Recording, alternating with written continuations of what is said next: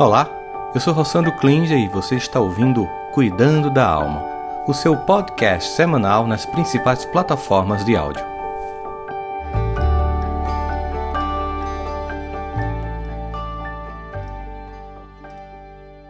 Bem-vindas a um Cuidando da Alma, mais um Cuidando da Alma, nosso septuagésimo. Eu acho que eu acertei hoje. setenta episódios ininterruptos, a gente aqui juntos. Estamos começando o nosso Cuidando da Alma de hoje. Viver não é, sem sombra de dúvida, uma experiência que vem com receita de bolo. Eu acho que você e eu, todo mundo, a torcida do Flamengo sabe disso. Não tem um roteiro pronto, aliás, a vida é feita de uma sucessão de escolhas que a gente vai fazendo, que vão dando significado ao que a gente faz e, sobretudo, a quem somos ou o que somos. Nesse percurso, a gente sabe que às vezes encontramos curvas sinuosas, a gente acha que vai cair, não vai conseguir ou vai derrapar. Às vezes ladeiras muito íngremes, tanto na subida como na descida, exigindo muito cuidado, muita cautela da gente o tempo inteiro. E muitas vezes retas tediosas, assim, que parece que nada acontece. Um sem fim ali em que a gente vai no piloto automático, mas é claro. Também tem os buracos, que nos jogam no chão e, é claro, muitas vezes numa experiência chamada de vazio. Vazio existencial, crise existencial, uma sensação de perda de sentido. Então, para alguns, o que evitaria esse vazio existencial seria, por exemplo, focar tudo no trabalho, naquilo que a gente faz, dar o melhor da gente, produzir, crescer, empreender. Muita gente foca a vida nisso. Outras pessoas fazem uma escolha de ter na família esse foco, nos filhos, no casamento. E claro, como a vida muda, os filhos depois saem de casa, vem a síndrome do ninho vazio. Ou seja, vazios eles sempre vão estar nos visitando. Às vezes nós também projetamos nos nossos amigos esse preenchimento. Pessoas com as quais nós compartilhamos a vida, a existência, as conversas, os diálogos. A gente às vezes briga, a gente volta a falar. Também nós podemos projetar isso nos nossos amores, as pessoas com quem nós vivemos a nossa vida a dois. Também esse é um lugar de tanta importância, mas mesmo esse lugar também tem as suas oscilações, as curvas sinuosas, as ladeiras íngremes e os vazios. Muitas pessoas podem, muitas vezes, desistir de tudo isso, ou também com isso, mas muitas vezes focar num animal de estimação, num cachorrinho, num gatinho, coisas que a gente, é, seres que a gente gosta de criar e o significado que eles têm, o afeto que eles transmitem, o espaço que eles ocupam na nossa vida. Eu atendi tantos pacientes que estavam profundamente enlutados quando perdi um cachorro, um gato, um animal de estimação, porque sim, eles transmitem, a gente também projeta muito afeto neles. Às vezes um jardim, plantas, orquídeas que você cria, sabe? A relação, obviamente, com o sagrado que ocupa um espaço fundamental na vida de muitas pessoas, no meu, por exemplo. Ou isso tudo junto a gente usa como forma de preenchimento da nossa vida, mas também pode ser um hobby que a gente cultiva, alguma coisa que a gente gosta de fazer, colecionar coisas, algum tipo de esporte. Há também pessoas que preenchem a vida com ajuda aos outros. Elas se colocam na condição de entenderem a dor do mundo e suas injustiças e estão ali para poder diminuir, mitigar essas dores, provocar um mundo mais justo através de O N Gs, através de ações sociais, mesmo nas religiões. Tem gente que foca nos estudos, em conhecer, em aprender e conhecer cada vez mais. Mas mesmo assim tem crise, porque às vezes você foca tanto só num ponto que quando você olha para a vida tem várias áreas que você deixou meio que soltas. Também tem gente que adora conhecer o mundo, sair por aí, tem gente que adora arte, pintar, ou ler livros, escrever um livro, livros, assim, mas ainda assim tem períodos na vida que muitas pessoas são tomadas por um vazio existencial, porque simplesmente é inevitável a gente imaginar que por mais que a gente possa ter uma vida preenchida, e às vezes a gente faz tanto isso que se esgota num burnout, num processo todo de esgotamento pessoal, porque a gente fica tanto querendo estar o tempo inteiro intensamente produzindo em qualquer área da vida que a gente não deixa espaço, porque o vazio tem sua importância. O vazio também nos fala de alguma coisa. O vazio existencial nos aponta para aspectos de nós que a gente tem se recusado a enxergar. Portanto, é importante também entender o que ele quer nos dizer, além de entender o que ele, o porquê ele pode ser provocado, o que ele quer nos dizer ou o que ele aponta. E como a gente teme, a gente se angustia com esse vácuo, com esse ato, esse buraco sem forma e sem nome, a maioria de nós teme muito e a maioria de nós completamente foge do vazio. A gente quer tudo menos sentir esse tédio, esse vazio, esse oco. Aí, quando estamos vivendo nesse piloto automático, perdidos e sem satisfação nenhuma, tomados de solidão, de tristeza, de desânimo, deprimidos, a gente percebe que muitas vezes somos sozinhos e temos que lidar com isso. Temos uma sociedade em que tem milhões de pessoas com depressão, milhões de pessoas tentando suicídio ou se matando, no caso quase um milhão por ano. Nós temos síndrome de ansiedade, pesquisas mostrando, por exemplo, que nos Estados Unidos setenta e cinco por cento dos americanos são infelizes no trabalho. Então tem tanto lugar na vida conjugal, na vida familiar, tem tanta gente que não está feliz, que é óbvio que esse vazio existencial está nos visitando. Mas e como fazer? Esse é o tema do nosso Cuidando da Alma de hoje. Como deixar de ter uma vida vazia? Se você gosta de conteúdos como esse, eu te convido a se tornar membro do canal, ativar os sininhos de notificações para quando os conteúdos aparecerem você ter acesso, convidar outras pessoas que você acredita que possa se beneficiar desse conteúdo para conhecer o nosso canal. Então, terminou aqui o Cuidando da Alma, copia o link aqui ou no Spotify também, ou na sua plataforma de áudio predileta, e manda para os grupos de WhatsApp, Telegram, da sua família, dos amigos, para que outras pessoas possam ter acesso a tudo isso. É muito importante, então compartilhe, indique, acompanhe também, se você quiser escutar depois, no Spotify,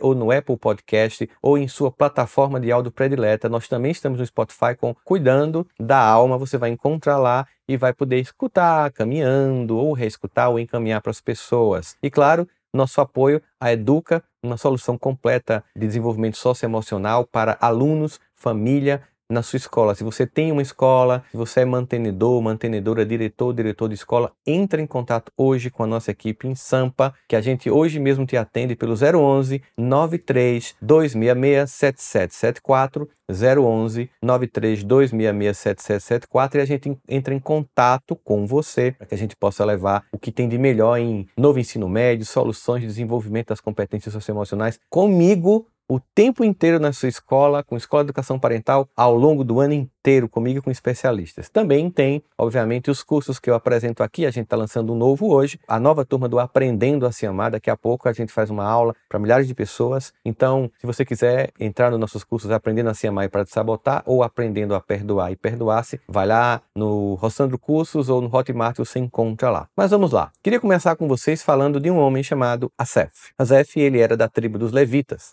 Aquela tribo que, na divisão das tribos em Israel, ficou sem terra porque eles ficaram cuidando do templo. Um homem chamado Davi, bem conhecido do mundo cristão, nós o conhecemos muito bem, compôs a maioria esmagadora dos salmos. Ele conheceu Asafe, que era um bom regente, tocava símbolo, e ele convida ele para ir com ele para a execução dos hinos no templo, e ele compôs salmos. Aliás, a família Asafe compôs uns quatorze salmos. Mas eu queria chamar a atenção para o Salmo setenta e sete, dos versículos que vai de um a dez, para você entender que todos nós, no passado, no presente e no futuro, podemos estar sujeitos ao que a gente chama de crise existencial, vazio e questionamento da vida. Ele começa assim: clamei a Deus com a minha voz, a Deus levantei a minha voz, e ele inclinou para mim os seus ouvidos. No dia da minha angústia busquei ao Senhor, e a minha mão se estendeu de noite e não cessava, a minha alma recusava ser consolada. Ou seja, embora ele estivesse clamando a Deus, ele não queria ser consolado. Ele estava tão mal que ele apenas queria falar da dor que sentia. Ele não estava querendo um consolo naquele momento. Lembrava-me de Deus, me perturbei e queixava-me, e o meu espírito desfalecia. Sustentastes aos meus olhos acordados, estou tão perturbado que não posso falar. Sabe, às vezes quando a gente está com tanta dor, é uma angústia tão grande, um vazio tão grande que a gente não consegue dizer o nome da dor que a gente sente. O que você tem? Eu nem sei, é só um vazio, é só uma sensação ruim. Você já passou por isso? Já passou por um momento que você não conseguia nem dar nome à sua dor? Tão ferido, tão ferida, ou, ou simplesmente a vida vinha normal e de repente um vazio tomou conta de você? Isso acontece. Ele estava nesse momento. O próprio Davi faz uma referência a isso no Salmo, quando ele diz assim: eu sei que tu me sondas mesmo quando faltam em mim palavras. Ele está aqui, ó. É, estou tão perturbado que não posso falar. Asafe está dizendo. Davi está dizendo lá no outro Salmo, que eu acho que é o Salmo vinte e três, se não me engano. Eu sei que tu me sondas até quando falta em mim palavra, até quando a minha dor é tão profunda. E aí Asafe continua. Considerava os dias da antiguidade, os anos dos tempos antigos. De noite chamei à lembrança o meu cântico, meditei em meu coração e o meu espírito esquadrinhou. Ou seja, ele começou a fazer um monte de questionamento para tentar entender o que estava acontecendo. Aí ele concluiu uma coisa completamente é, mostrando como ele estava naquele momento num sentimento de vazio, de abandono. Aí ele começou a se perguntar: quando ele esquadrinhou a mente dele, quando ele começou a se perguntar, rejeitará o Senhor para sempre? Não se tornará a ser favorável? Ou seja, Deus vai me abandonar e nunca mais vai me ajudar? Cessou a sua benignidade para sempre? Acabou-se a promessa de geração em geração? Esqueceu Deus de ter misericórdia? Ou encerrou ele a sua misericórdia na sua ira? Ou seja, Deus agora não tem nenhum olhar bom comigo? Ele abandonou, ele não está vendo o que está acontecendo? Você já passou por um momento assim que você tem uma sensação de que nem Deus está te escutando mais? De que ninguém consegue te consolar, que não tem um ponto que você olhe da vida em que você consiga ver luz no fim do túnel? Bom, ele estava exatamente nesse cântico, que os salmos são cânticos, estava dizendo assim, já teve um dia em que eu olhei para a vida e achei que até Deus tinha me abandonado, que ele tinha cessado as misericórdias. Até o verso nove ele está dizendo isso. De repente, no verso dez, ele tem um insight e percebe que essa não é a questão. Aí ele mesmo se diz, isto é a enfermidade da minha alma, mas eu me lembrarei dos anos da destra do Altíssimo, ou seja, eu me lembrarei de todas as coisas que Deus fez, faz e fará na minha vida, eu me lembrarei das coisas também positivas. Ele está dizendo assim, que ele estava turvado em algum momento, calma, calma minha alma, você está enferma, o seu olhar não está lúcido, você não está conseguindo ver o que é essencial, o que é importante. No momento da dor profunda, gente, a gente não consegue olhar e ver luz. As pessoas nos dizem caminhos para seguir e a gente simplesmente não consegue enxergar ou potência de fazer isso, força para fazer esse caminho, ou nem ver sentido no caminho oferecido. Acontece esses momentos na vida de todos nós. Aconteceu com a Asafe, aconteceu com os homens do passado, do presente e do futuro. Nós temos crises existenciais. Elas acontecem. Para as ciências do comportamento, psicologia, neurociência, psicanálise, psiquiatria, uma crise existencial é definida como um momento em que um indivíduo questiona a sua vida, se ela tem significado, propósito ou valor. E acontece com cada um de nós. Se você quiser aprofundar um pouco esse tema, eu te aconselho a escutar no Spotify ou aqui no YouTube o episódio quarenta e um, que se chama Ultrapassando as Tempestades da Vida. Quando terminar isso, se você quiser escutar, vai te ajudar um pouco a aprofundar essa questão. O vazio existencial é, antes de tudo, uma experiência de perspectiva. Só há vazio se a gente sente o vazio. Se lemos momentos da vida como sendo vazios. A forma como eu olho para o mundo ou para onde eu olho também faz com que esse vazio vazio aconteça. Às vezes a gente passa por coisas terríveis e a gente não sente vazio. A gente passa por luto, passa por um assalto, por exemplo, um sequestro relâmpago, por uma traição afetiva, sente uma dor imensa, às vezes exódio, a gente entra no processo de luto, mas não sente vazio. E às vezes um evento desse desencadeia um vazio, mas às vezes a gente está simplesmente lá vivendo a vida comum, andando para lá, para cá, correndo, pagando boleto, estudando, levando o menino na escola. De repente, a gente é tomado por uma sensação de qual o significado disso tudo? De repente o vazio aparece na alma da gente. E cada um de nós, eu e você, esse sentimento ele é sempre orientado pelos parâmetros que nós usamos para interpretar as coisas que estão ao nosso redor. Então, eu tenho um repertório interno, e como se fosse uma lente, através da qual eu enxergo o mundo. E se essa lente embaçar? E se de repente o exame do óculos vencer, eu estou usando o mesmo óculos e não estou conseguindo enxergar. Já passou por isso? Você está usando um óculos que agora ele não dá conta de você enxergar porque venceu. Você continuou usando muitos olhos e aí ele começou a se desgastar mais e de repente você precisa fazer um novo exame para aprimorar. E aí, gente, a gente vai fazer aquele exame que eu acho que é a pergunta se tem crise existencial no mundo. Eu acho que uma das coisas que mais gera crise existencial para mim é quando a, a alcoolista ou o alcoolista vai fazer o exame e pergunta para você, você prefere essa, essa? Essa ou essa? Aí você faz, caramba, faz uma pergunta mais fácil. E agora, essa, essa ou essa? Você dá para voltar tudo de novo, né? Porque parece que essa tá boa, de repente essa tá melhor e a outra tá melhor, você não sabe, não sei qual é. Eu acho que pergunta de oculista é crise existencial, porque parece assim na vida, né? Você quer esta, esta ou esta? Você quer essa pessoa, essa ou essa? Você quer um casamento assim ou assim? E acontece. A forma como a gente interpreta o mundo, os parâmetros que a gente utiliza para interpretar o mundo, é, de certa forma, um modo que a gente lê as coisas ao nosso redor. Então, muitas vezes, o fim do vazio viria com uma mudança no foco ou na forma como a gente interpreta os eventos que nos cercam. Às vezes, o vazio está nos pedindo para aprender a amadurecer a forma de interpretar o mundo, para aprender a olhar o mundo com um olhar diferente ou amadurecer esse olhar para que aquilo que é vazio possa ser depois percebido como preenchimento. Eu posso olhar para outras perspectivas da vida, por exemplo, para esse vazio não acontecer. Eu posso olhar para o mesmo aspecto que eu estou vendo como vazio e, de repente, ver de forma diferente, ou como a gente costuma dizer, ressignificar, ou dar um significado diferente. Ou ainda eu posso recusar enxergar o que a vida está mostrando, o vazio que às vezes não tem sentido e dói muito enxergar, dói pra caramba enxergar, e a gente evita. Acontece que o vazio ele aponta para uma necessidade, um olhar para dentro de nós. Mergulhar nessa ego trip. O vazio ele também nos chama, ó, acabou. Começa a olhar para dentro porque fora não está tendo mais resposta, para que a gente possa subir de nível, para que a gente possa sair do piloto automático, para que a gente saia do mundo TikTok de viver. Tá todo mundo dançando, eu vou dançar. Tá todo mundo botando tal coisa, eu vou botar. Tá todo mundo fazendo tal coisa, tá todo mundo ouvindo tal música, eu vou fazer. Em algum momento a gente está fazendo isso de forma que a gente está traindo a nossa essência. E quando a gente está traindo a nossa essência, fazendo o que todo mundo faz, você já passou por isso? Fazer o que todo mundo faz? Às vezes se pegou, poxa, eu agora estou fazendo o que todo mundo faz, eu, eu não estou sendo eu mesmo. Já passou por um momento na vida em que você sente, eu estou traindo a minha essência? Já sentiu isso? Que você estava dizendo sim a todo mundo e todos os nãos para você mesmo, para você mesma? Se sim, você obviamente está encaminhando para um vazio existencial, porque aí a vida vai cobrar de você a conta de voltar para dentro, de se enxergar. O psiquiatra e psicoterapeuta suíço Carl Gustav Jung nos dizia que aquele que olha para fora sonha, mas o que olha para dentro ele acorda. Olhar para fora é sonhar, olhar para dentro é acordar, mas olhar para dentro significa conhecer a própria escuridão, como ele dizia, e o melhor método de lidar com a escuridão dos outros é conhecer a sua própria sombra emocional. Um vazio muitas vezes vem desse encontro com a nossa própria sombra, esse olhar de dizer assim, você está no modo imitando os outros, você está num control C, control V da existência, você não está sendo a essência, então para...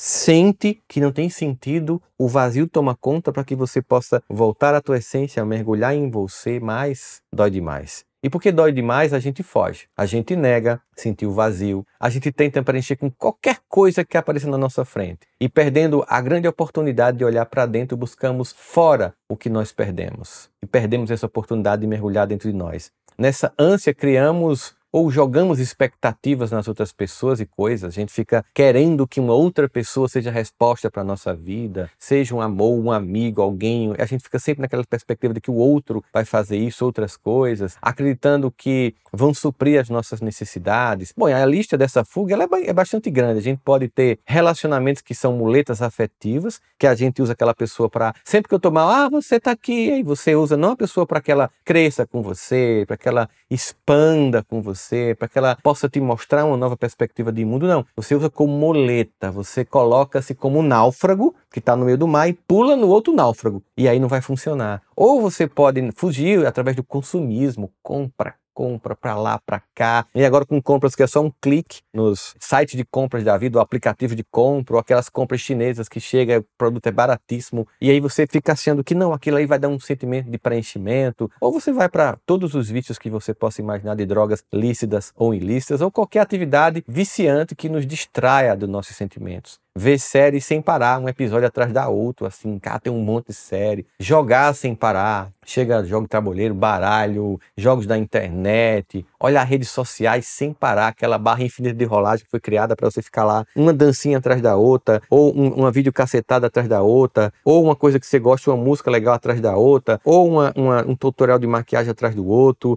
sabe? Ou um negócio de casa atrás do outro, e você fica lá quando você vê, horas se passaram, horas de vazio, horas sem em que você tenha investido na sua alma, em que você sabotou o seu tempo. A gente pode fazer isso e a gente pode até usar até o templo sagrado, de encontro com o sagrado, com Deus. Em vez de ser um encontro com Deus, a gente pode ver a experiência religiosa para fugir, fugir da família. Então vivo dentro das religiões, não para buscar me desenvolver como pessoa, mas para fugir da vida, das pessoas, dos desafios do casamento, dos filhos. Aí você está toda noite fazendo atividade religiosa. Peraí, a vida. E você mesmo? É uma fuga dos outros de si, de enfrentar. Qual é o objetivo dessas fugas? Tudo para fugir de ter que encarar os sentimentos. Nossos sentimentos, aquilo que a alma está nos indicando e nos falando. Então, é um processo, é o paradoxo da abundância, né? Muitas opções e pouco tempo. A gente vê é, Søren Kierkegaard falando disso, que a ansiedade é uma vertigem da liberdade. é tanta coisa para fazer, uma fadiga de escolha, é tanta série para ver, é tanta coisa que eu posso fazer que eu não tenho tempo para dar conta, e aí eu termino com um sentimento de vazio. Você já fez isso? Colocar aqui no chat se você já fez isso, de ficar o tempo inteiro. Às vezes você faz o por menu, né? Você vai lá no Netflix, ou na Amazon Prime, ou na Disney Plus, ou no H B O Max, ou na Globoplay. É tanta coisa que você passa uma hora selecionando o que vai ver e você não vê nada, porque você passou uma hora, a sua série foi selecionar séries que você não viu nenhuma. Todavia, porém, entretanto, mais, como eu costumo dizer aqui, você sabe, todas essas formas de fuga, elas só funcionam temporariamente, elas são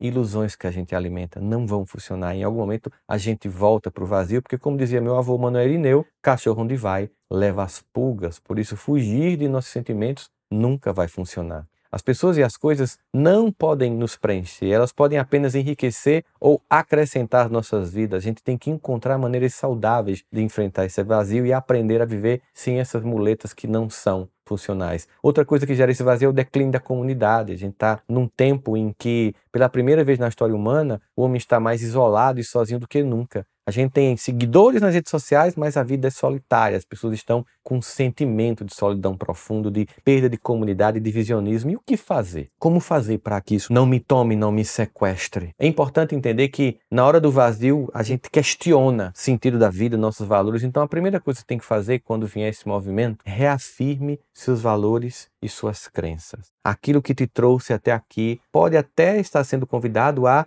se aprimorar, mas não a deixar de existir. Você chegou até aqui porque você tem valores, crenças que não foram destruídos, podem até estar sendo questionados. O vazio essencial nos leva a questionar o nosso propósito de vida, especialmente depois de uma crise. Coloca em xeque os valores que a gente tem, pessoais e até a nossa identidade. Então, perder um emprego pode provocar isso, o fim de um relacionamento, uma traição afetiva, viver um luto, síndrome de um ninho vazio, desastres ou uma pandemia, como aconteceu com a gente. Eles põem em xeque o que você é e seus valores. Se for para melhorar, ok. Se for apenas que você queira questionar tudo, começa a pensar. Às vezes, é isso que o vazio provoca. Um repensa a tua vida para que ela possa ter mais sentido. Mas muitas vezes você precisa voltar para aquilo que é essencial. Peraí, eu sei de onde eu venho, eu sei minha trajetória, eu tenho que reafirmar aquilo que me ancorou até aqui para eu suportar esse momento em que eu sinto que o barco está no meio do nada, sem um leme, sem uma vela içada, sem um norte que me diga para onde eu vou chegar. Mas calma, eu sei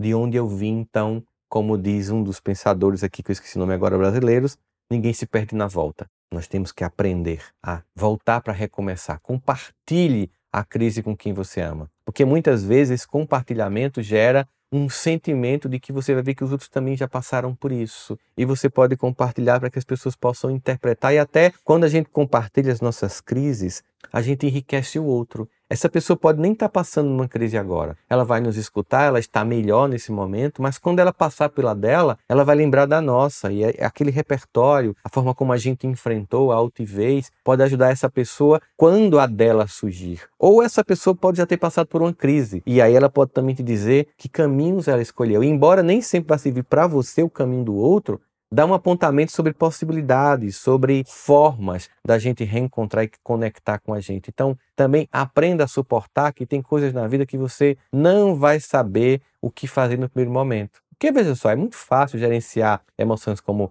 preocupação, medo, tristeza, ansiedade, né, angústia. Nós sabemos que eles são parte da vida, faz parte. Todo mundo, uma vez ou outra, está passando por isso. Mas o vazio existencial, no entanto, você pode ter que ir um pouco mais profundo. Ele, ele vai tão mais fundo que uma ansiedade, um estresse, que você, às vezes, não tem instrumentos para poder lidar com isso. Falta repertório para responder a esse momento. Então, aceite que falta uma resposta imediata, que você não tem uma coisa pronta. É um convite para se reconstruir, para buscar novas respostas, talvez porque esteja dizendo assim para você a vida. O repertório que você acumulou, as ferramentas que você foi colocando na sua caixinha de ferramenta para enfrentar a vida, elas não dão conta mais do que está acontecendo. Então, não fica tentando consertar esse problema com ferramentas que não, esse problema não está aqui na tua caixinha. Então, renova teu repertório, constrói novas ferramentas, constrói novas competências para enfrentar esse mundo. As crises e o vazio também te convidam a fazer isso. Então, muitas às vezes é tão forte isso que a gente tem que buscar ajuda profissional. Eu sempre estou em processo de terapia. Eu gosto de fazer terapia como paciente. Eu gosto de estar sempre buscando. Eu gosto de fazer cursos. Eu gosto de ler. Eu gosto de estar sempre, é, sabe, preenchendo a minha caixinha de ferramentas, criando novas ferramentas, novas competências, porque às vezes eu não estou na crise, mas ela vai vir.